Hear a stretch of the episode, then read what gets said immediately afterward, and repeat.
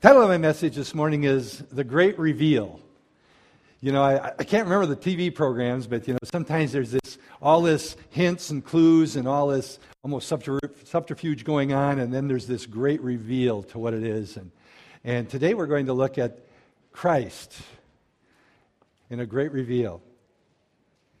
It's called by most people, most of your Bibles will have as a heading over this section of Scripture, the triumphal entry, or something like that. As I've been reading and studying and looking at it again and going over it and over it, I'm still trying to figure out what was triumphant about this, other than the people got excited for a little while. And it's almost sad in a sense instead of triumphant, because they got excited because they were totally misinterpreting what was taking place. And as I looked at it, and I'm going to try to give a little background today, you know, sometimes I look at things and I wonder, why today, Jesus? Jesus had been to Jerusalem before. He'd been there teaching before. He'd came and gone before. Now, a lot's changed. They hate him even more than ever, the religious people. It's kind of, we could say it in this kind of language, it's pretty much a warrant out for his arrest is basically where it's at. And this event takes place a week before the resurrection. And it's interesting because in that week, between the event that takes place, we call the triumphal entry, and his resurrection, Jesus comes and goes into Jerusalem more than once. And it's like, what was the big deal about this particular day? What was the purpose of this particular entry into the city?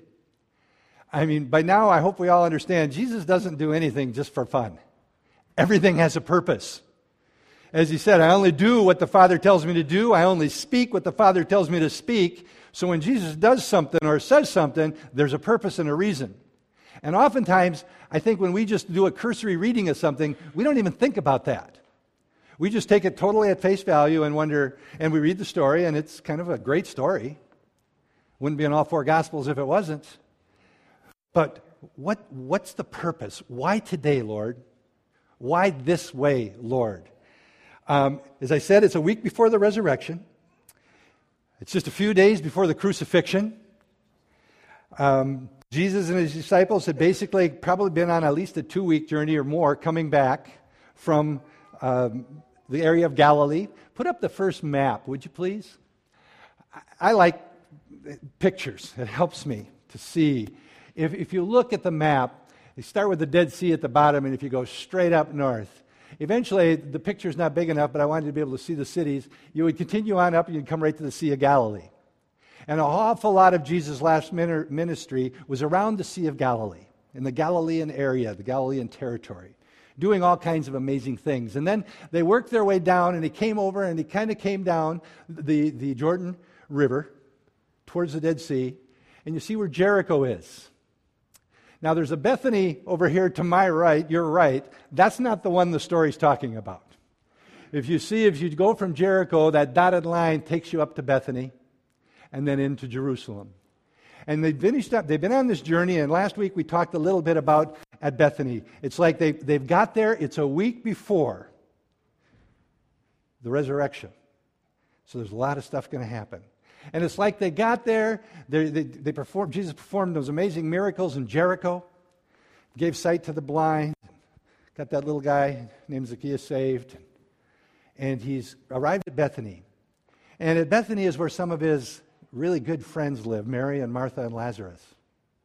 And that's where he had performed that amazing miracle of calling Lazarus out of the tomb, raised him from the dead.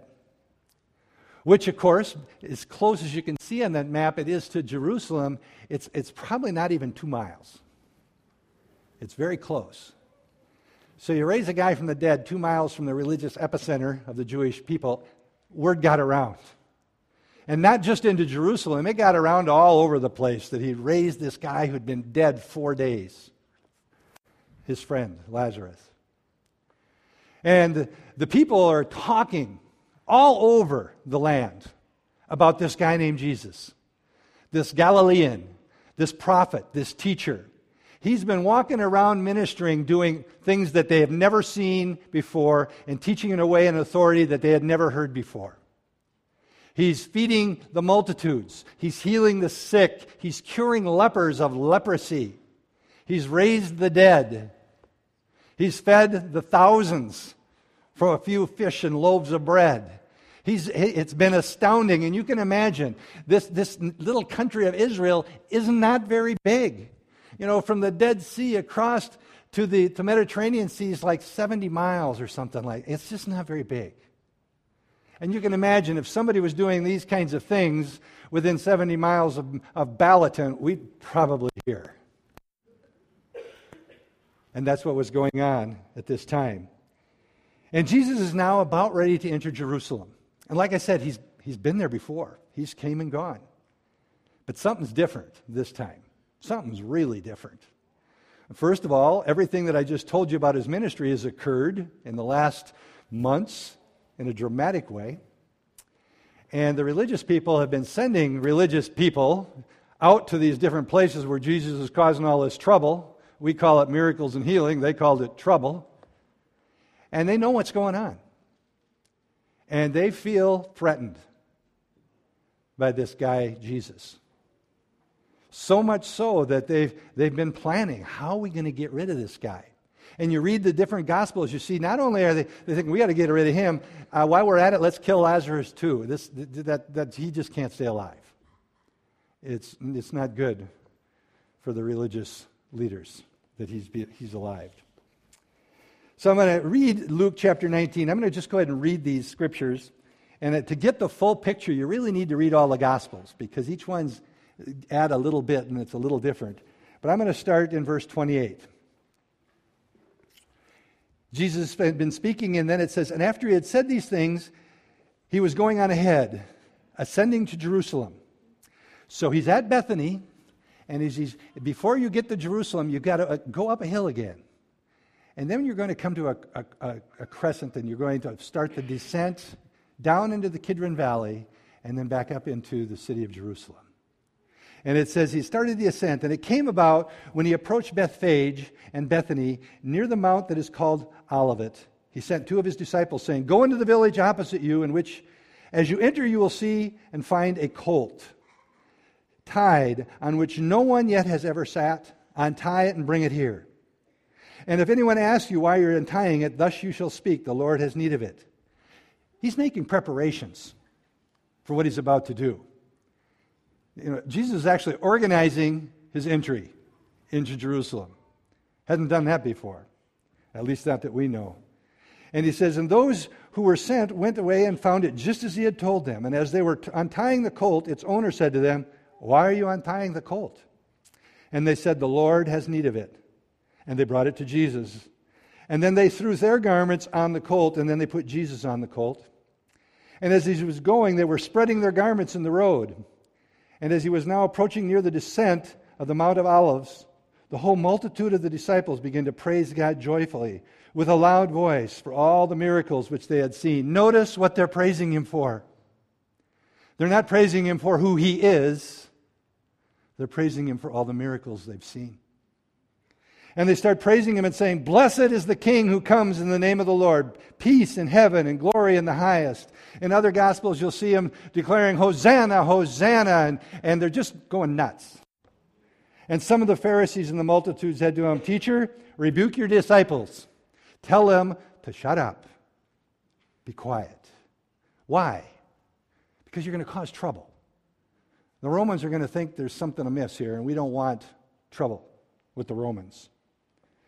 And they didn't want trouble with the Jews. And he answered and said, I tell you, if these become silent, the stones will cry out.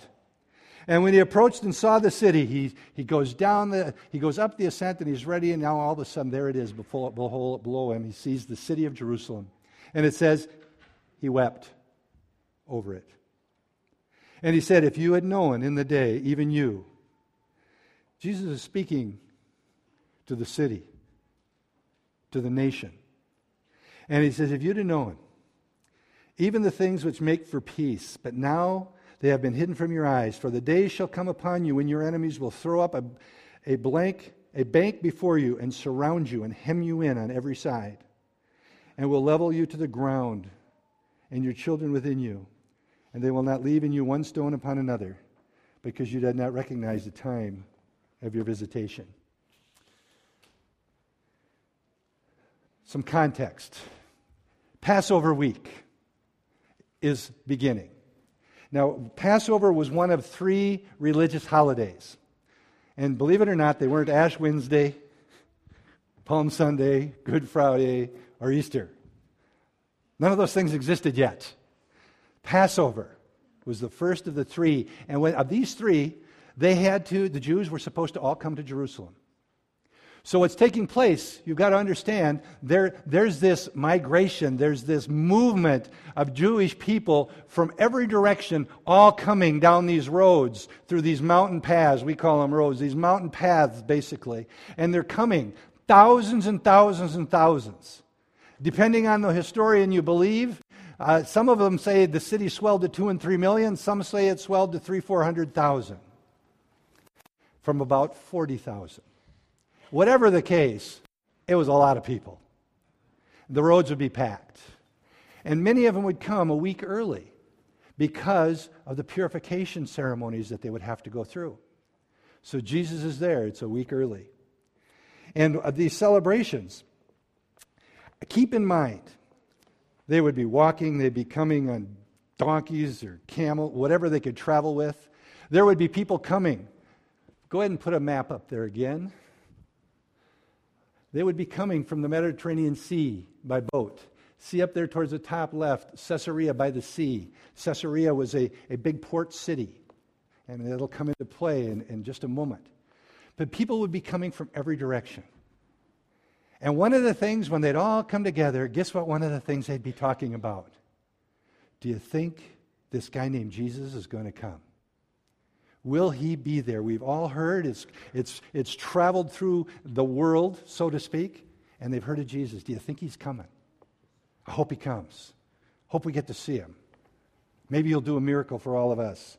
We want to see what's going on. And the Caesarea. Now, most of us are familiar with the Easter story, and when I say the name Pontius Pilate, you know who we're talking about, right? Well, the Romans, Pontius Pilate was the governor, basically, of this area. He was the Roman representative. Now, this wasn't the plum job in the government of Rome.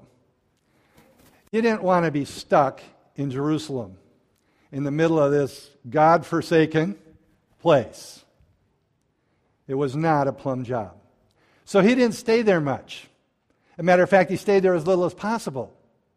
History tells us where he would stay would be up at Caesarea by the sea. It was much nicer, much more comfortable, much cooler. It was a much better place to be. But at least 3 times a year, he'd come to Jerusalem. Why? Because the crowds would be so large. And he wouldn't just come. There was a garrison. Go to the next map. Notice up here where it says at the top, Fortress of Antonia. And notice its location, right near the temple. This is where the Roman garrison that was there permanently would stay. That was really the worst job, because you had to stay, and they didn't like being there, which probably helps explain how much they hated the people and how vicious and violent they were. And the Romans had an interesting way of taking care of the lands that they were conquering and then controlling. They would come in, take control with force, whatever's necessary, and then they would establish some local rule, and then they would tax the people like crazy for Rome to get their money, but they would connect most often with a religious group that they would put in charge of helping collect the taxes. And the religious group could keep whatever they collected over what Rome told them to collect. And that would be how they would control the people, through the religion and the religious leaders. And the Pharisees and the aristocrats fell right into that trap. So they didn't want their world shaken either. They didn't want to fall out of favor with Rome. They didn't want to lose their power, their prestige, their wealth. All of those things would be threatened by a Messiah. So Pontius Pilate would come, and you can leave this one up there, from the west, and he would lead this procession of military soldiers. He'd bring some cavalry riding their horses, decked out with all of their Roman armor. The soldiers would be in their armor. The foot soldiers would be coming in all their armor and all of their Roman attire, going to war as if they were going to war, marching these same roads from the north and the northwest, the same roads that the Jewish pilgrims would be walking on. This show of power, carrying their banners, carrying golden eagles representing Rome. It would be quite a production. The sun shining off of those golden eagles. And Pontius Pilate, the governor, would be leading the parade. A show of imperial power. And not only imperial power, also it was a show of the imperial religion. At this time in history, Caesar was a god and worshipped as a god. And he's coming from the west to Jerusalem. And in the meantime, there's this other procession taking place. Now, some historians will tell you that at the exact time Pontius Pilate was coming from Caesarea with the military parade, that is the time that Jesus came from the east with his parade. No way of knowing that for sure, but we do know that that parade came from the west every time there was a major holiday to make sure they kept those Jewish people in order. You can imagine a city of 30,000, 40,000 going to 300,000 or 400,000 or on up, depending on your historians. They had to keep them under control. So this parade comes from the west. And this is the environment, this is the situation when Jesus is getting prepared to come walking in to Jerusalem. Only this time he's not going to walk. This time he's going to come riding in on the back of a colt of a donkey, a colt that has never been ridden before. And he's going to make this entrance like no other entrance he's ever made. Jesus knew what was coming. He knew in a few days he was going to be crucified. He knew that he was going in amongst a group of people that didn't understand, most of them didn't understand what he was doing. And he knew that a lot of them didn't believe in him anyway, at all. But he knew. And when you look at what he did in this entry, he is revealing clearly that they should have understood exactly what was happening. Jesus comes from the east. He comes from Bethany. You see on the right side, to Bethany. And to get to Bethany, and when you're coming into Jerusalem, you come down the Mount of Olives. The rabbinical traditions say that the Messiah is going to come from the Mount of Olives. The Messiah is going to come from the east. The Messiah is going to come. And he's doing this in the face of the temple and the Roman garrison at the Fortress of Antonia. They'd have been able to see this whole thing coming down the mountainside. I mean, talk about a giant billboard. Jesus is revealing who he is. But the Romans, for sure, would have looked, and in their mind, they could easily see Pontius Pilate coming with the cavalry behind him on his mighty war horse and all their weaponry and all of the gold and the silver and all of these things. And here they see this guy coming down riding on the colt of a donkey. People might have been excited, but they wouldn't have been all that impressed. The religious people. It tells us in the story that people were coming out of Bethany. They were wondering and talking, is he going to show up? Is he going to show up? And now the word comes, he's coming. So they're excited. People are going out to meet him. And they want to go out and see Lazarus too, for that matter. So this crowd is coming. Now in our mind, we might think of it as 15,000, 20,000, 100,000. You can't get that many people on these narrow roads. And when he gets into the city, the streets are very narrow. which helps me answer the question, how could they turn from shouting, Hosanna, Hosanna, Hosanna, one day, and less than a week later, they're hollering, crucify him, crucify him. Probably wasn't even the same people. The people that were coming from all these other parts where Jesus had been performing the miracles thought of him one way, and those that were in Jerusalem under the influence of the religious leaders thought of him another way. You can imagine the conflict and the positions of the different people. He comes and enters the city. And in verse 9 of chapter 9 of Zechariah, Jesus is fulfilling prophecy.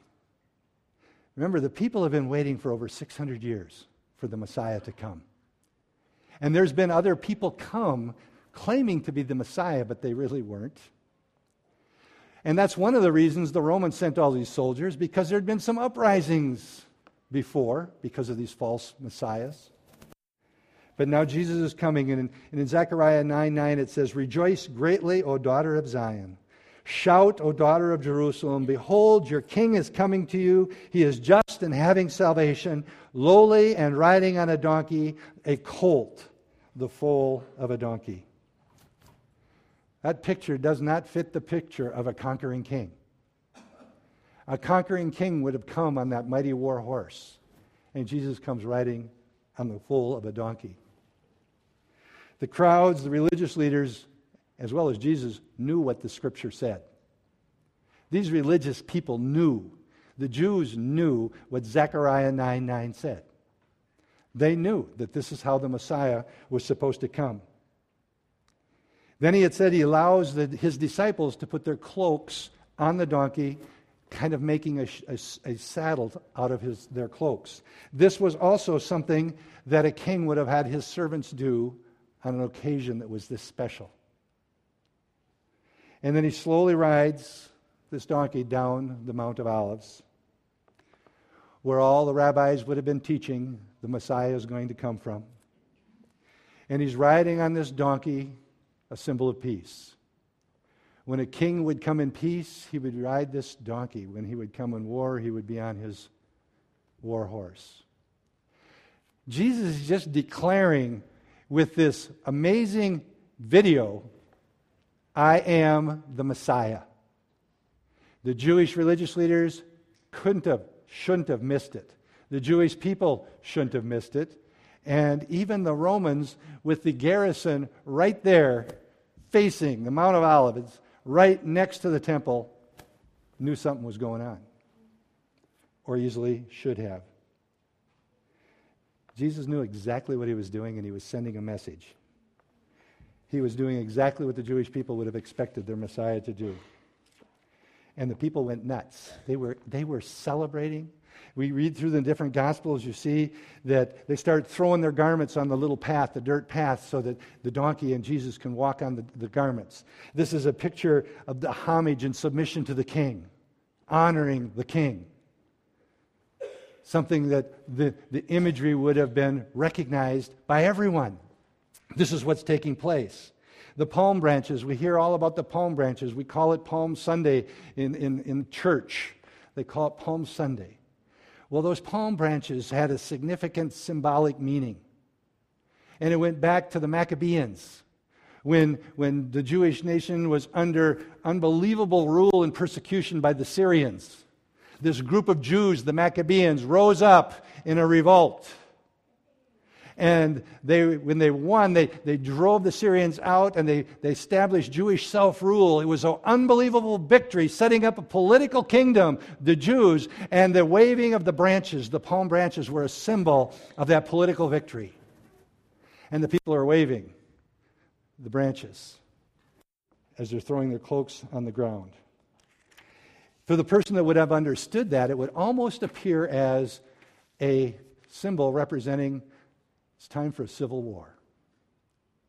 The Maccabeans drove out the Syrians. We can drive out the Romans. And this is all being played out because Jesus intentionally chose to enter the city on this particular day and in this particular way. And the people, one of the things they're shouting is Hosanna, Hosanna, which interpreted simply means save us. save us. The irony of the real meaning and his real purpose. He was the Messiah, and he did come to save us. But they're all missing and misunderstanding and misinterpreting all the events of the day. They're thinking a political leader. They're thinking a political salvation. This is the guy. This must be the guy. He's coming as the Messiah. He's fulfilling these prophecies. They're throwing their coats on the ground, submitting and paying homage to the king. They're hollering from Psalms 118, "Blessed is the king who comes in the name of the Lord." And just even that alone would have resonated, because Psalms 118 was part of a group of hymns that they sang regularly as they ascended to Jerusalem. They would sing and chant that, and they're singing this and chanting this as Jesus is coming. 600 years they'd been waiting. I mean, just think if there would be a really special event going to be in South, something as special as maybe the Newsboys are coming to town. Man, we'd put up posters and signs and buy our tickets in advance. We'd be talking about this event. We'd be making preparations. We'd be lining up babysitters. We'd be getting ready because it's a big deal for some of us. And here's 600 years they've been waiting for this day. And all the signs are there. And they're thinking, we are standing here and we are seeing history being played out before our very eyes. Man, am I glad I came to Jerusalem this year. Am I glad I didn't miss this Passover. This is going to be amazing. They expected Jesus to come and be the political leader who was going to drive the Romans out, establish a Jewish state, and he was going to be the conquering general. It was obvious, but they were misinterpreting everything. And as I said, all of this was taking place right in front of all the Jewish leaders and the Roman garrison on the east side of the city. Now, I don't want to make too big a deal out of these two different processions, because we can't know for sure that they took place at the same time. But we do know they both occurred. But it's such a contrast of the world power, their empirical power, their authority, their power coming in flesh and weapons, being led by a governor who represented a god called Caesar, their protection. And then we have this humble man riding on a donkey coming into town. When you look at those two processions and the contrast, It's almost a picture of Jesus knowing, as he knew, there's a choice to be made, because there's a verse in here that just doesn't fit in the whole story, isn't there? Jesus wept. What is that doing in this amazing triumphal entry? It doesn't seem to make sense. When you look at the scripture in Luke chapter 19, verses 41 to 44, it simply says, when we approach Jerusalem, He's riding the donkey. The people are going crazy. He's went down the descent a little bit, and he's going over the last knoll till they come all the way down the Mount of Olives. And when you get there lays this gorgeous city, the beautiful temple. And Jesus sees it all, and it says he wept. And if you do a word study on that word, you'll see that he didn't do one of those little tear running down the cheek kind of things. It's a sobbing. We would look at somebody who's sobbing and their shoulders are shaking and bouncing as they're weeping. This is that word. That's the strength of that word. Jesus wept in the midst of what was taking place. And it says, he then speaks and he says, if you'd have known this day, even you, Jerusalem, Jewish nation, if you'd have known these things which make for peace, I'm coming on the donkey, I am the king who is going to bring peace, everlasting peace. But now, it's been hidden from your eyes. It's been hidden from their eyes because they've rejected him. They've chosen the world over his kingdom. For the days will come upon you when your enemies will throw up a barricade against you and surround you and hem you in on every side, and they will level you to the ground and your children within you, and they will not leave one stone upon another, because you did not recognize the time of your visitation. He's weeping because the Jewish people had missed the point of it all. Yes, there were believers. Yes, there were some that got it, but the great majority missed it completely. The religious leaders missed it, rejected it, made a conscious decision to kill him. The point of Jesus coming to earth had been missed. The point of all of his miracles, the point of his teachings, the point of his healing the sick, the point of his casting out all the demons, the point of feeding all the hungry, the point of forgiving people of their sins. The news had spread everywhere throughout the land, and they completely missed the point. For 3 years, approximately, Jesus has been teaching about a spiritual kingdom. He'd been speaking about a kingdom where God's rule would be established in the hearts of people who believed his message. They wanted political deliverance. He wanted to deliver them from the power of sin, spiritual deliverance. They wanted someone who would come and conquer Caesar, and he came to conquer Satan and the power of Satan. Look at the choices they had to make. He came to save them from their sin and give them eternal peace with God. He came to deal with the guilt and the forgiveness, the issues that were really, really important. But they weren't interested in those things. Really, what they wanted was somebody to come and deal with the superficial stuff. Now, superficial stuff can be important, and it can cause suffering, but it's also temporal. They were more concerned. You know, they followed him and were cheering. Why? Because of the miracles that he had done. He'd fed their bellies, and they wanted more of that. They wanted someone to set them free of the rule and authority of Rome, the superficial issues. They did not accept Jesus on his terms. And that's the problem even yet today. Lots of people want a Jesus, a Savior, a King, who will come and deal with all the superficial, the temporal things in our lives. That's what they want. And they'll even make a confession, and sometimes a public confession of that being Jesus, because they so want that guilt to be gone, that shame to be gone, that pain to be gone. They so want the situation to be changed, the circumstances they're living in. And they want all that, but just like the Jewish people, they don't embrace the terms that Jesus laid out clearly.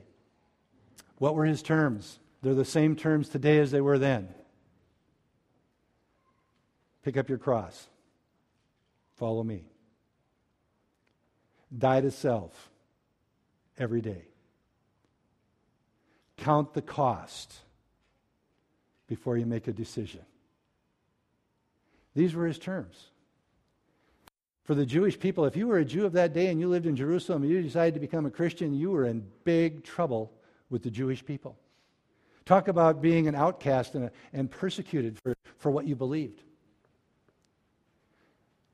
Same thing's happening today amongst the Jewish people, but amongst the people of many, many nations.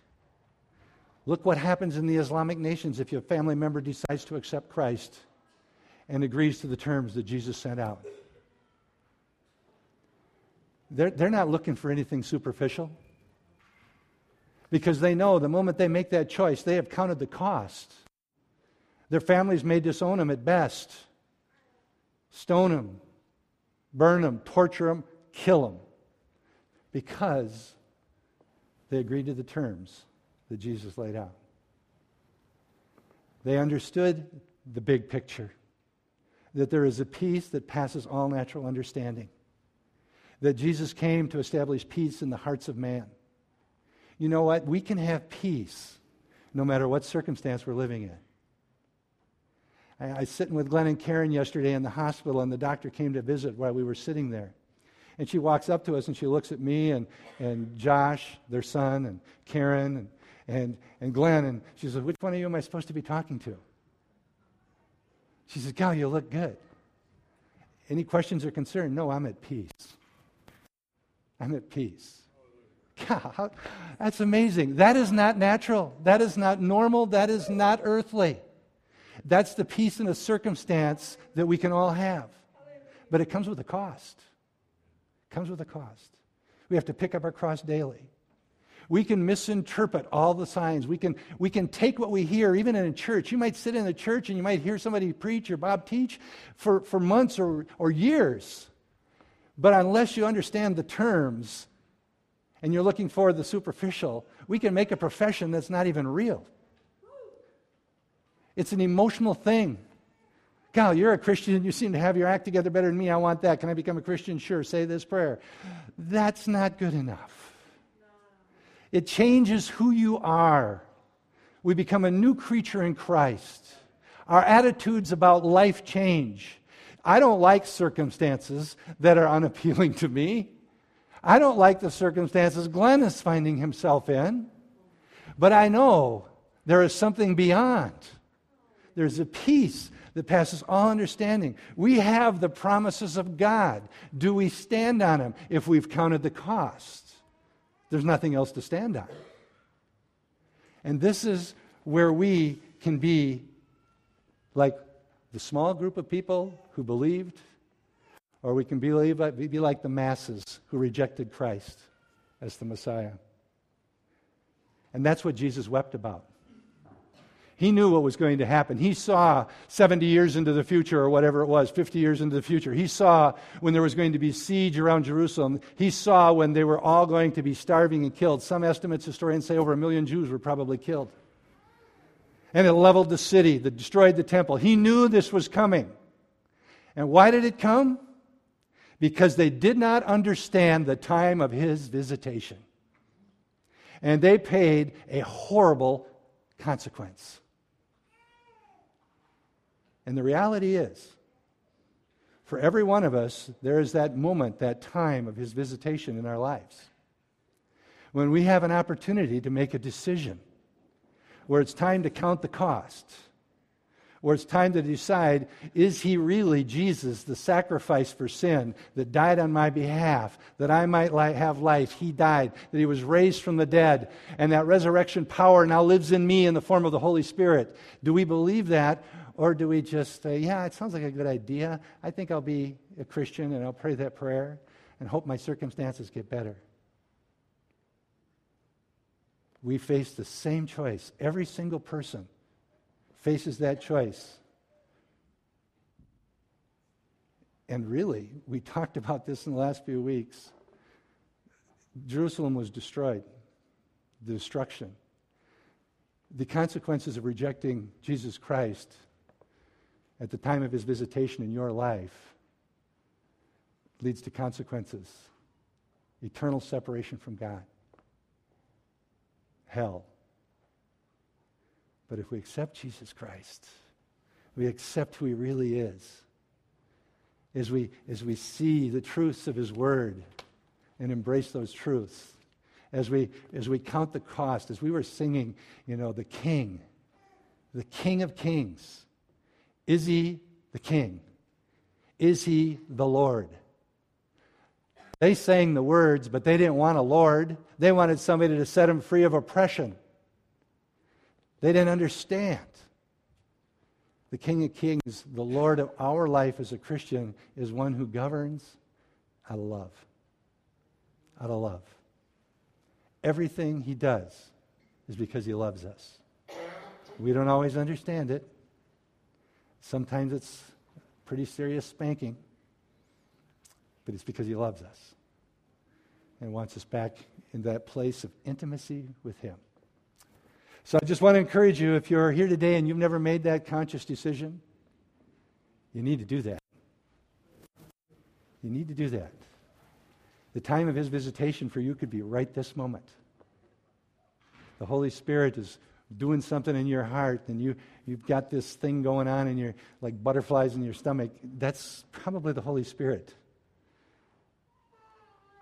inviting you to make a choice. He'll never force you, but the invitation is there. time of his visitation. So I'm going to close in prayer, and I'm just going to give you an opportunity. If you're one of those people today, you don't know for sure. You don't know for absolute sure that you have accepted the gift of Christ as the Messiah, as your Lord, the King of Kings. If you don't know for sure, as I pray, I'm just going to ask you to raise your hand so I can pray from here. I'm not going to call you forward. There's no magic in that. But there is something to making that confession, acknowledging. So let's pray together. Lord, I thank you so much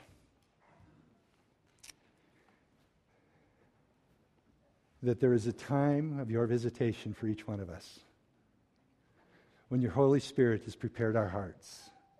You're drawing us and you're wooing us to that place of decision, that place where we have the opportunity to choose between eternal separation and eternal love, peace in your presence in heaven. Holy Spirit, I pray right now that you are moving in the hearts of each one of us, drawing us, wooing us. Lord, if there be anybody here who's never made that decision, Lord, I pray right now your Holy Spirit would just prompt them in their spirit, saying, today's the day. If that's you, I want you, everybody, just keep praying in an attitude of prayer. If that's you, just raise your hand. I'm the only one looking around.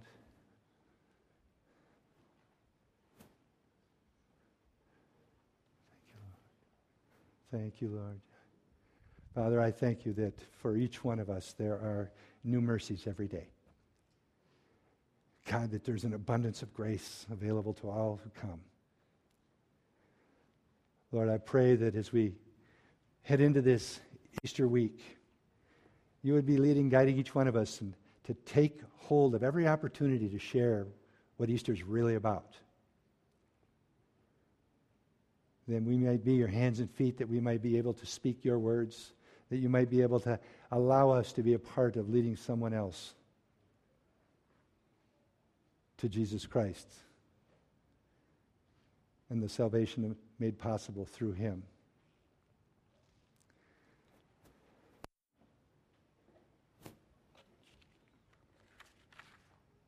Lord, I pray that as we go our separate ways today, you would go with us. Go before us, watch over us. May we be ever alert for your still voice as you speak to us, and respond quickly in obedience, that you'd receive all the glory and the honor in Jesus' name. Amen.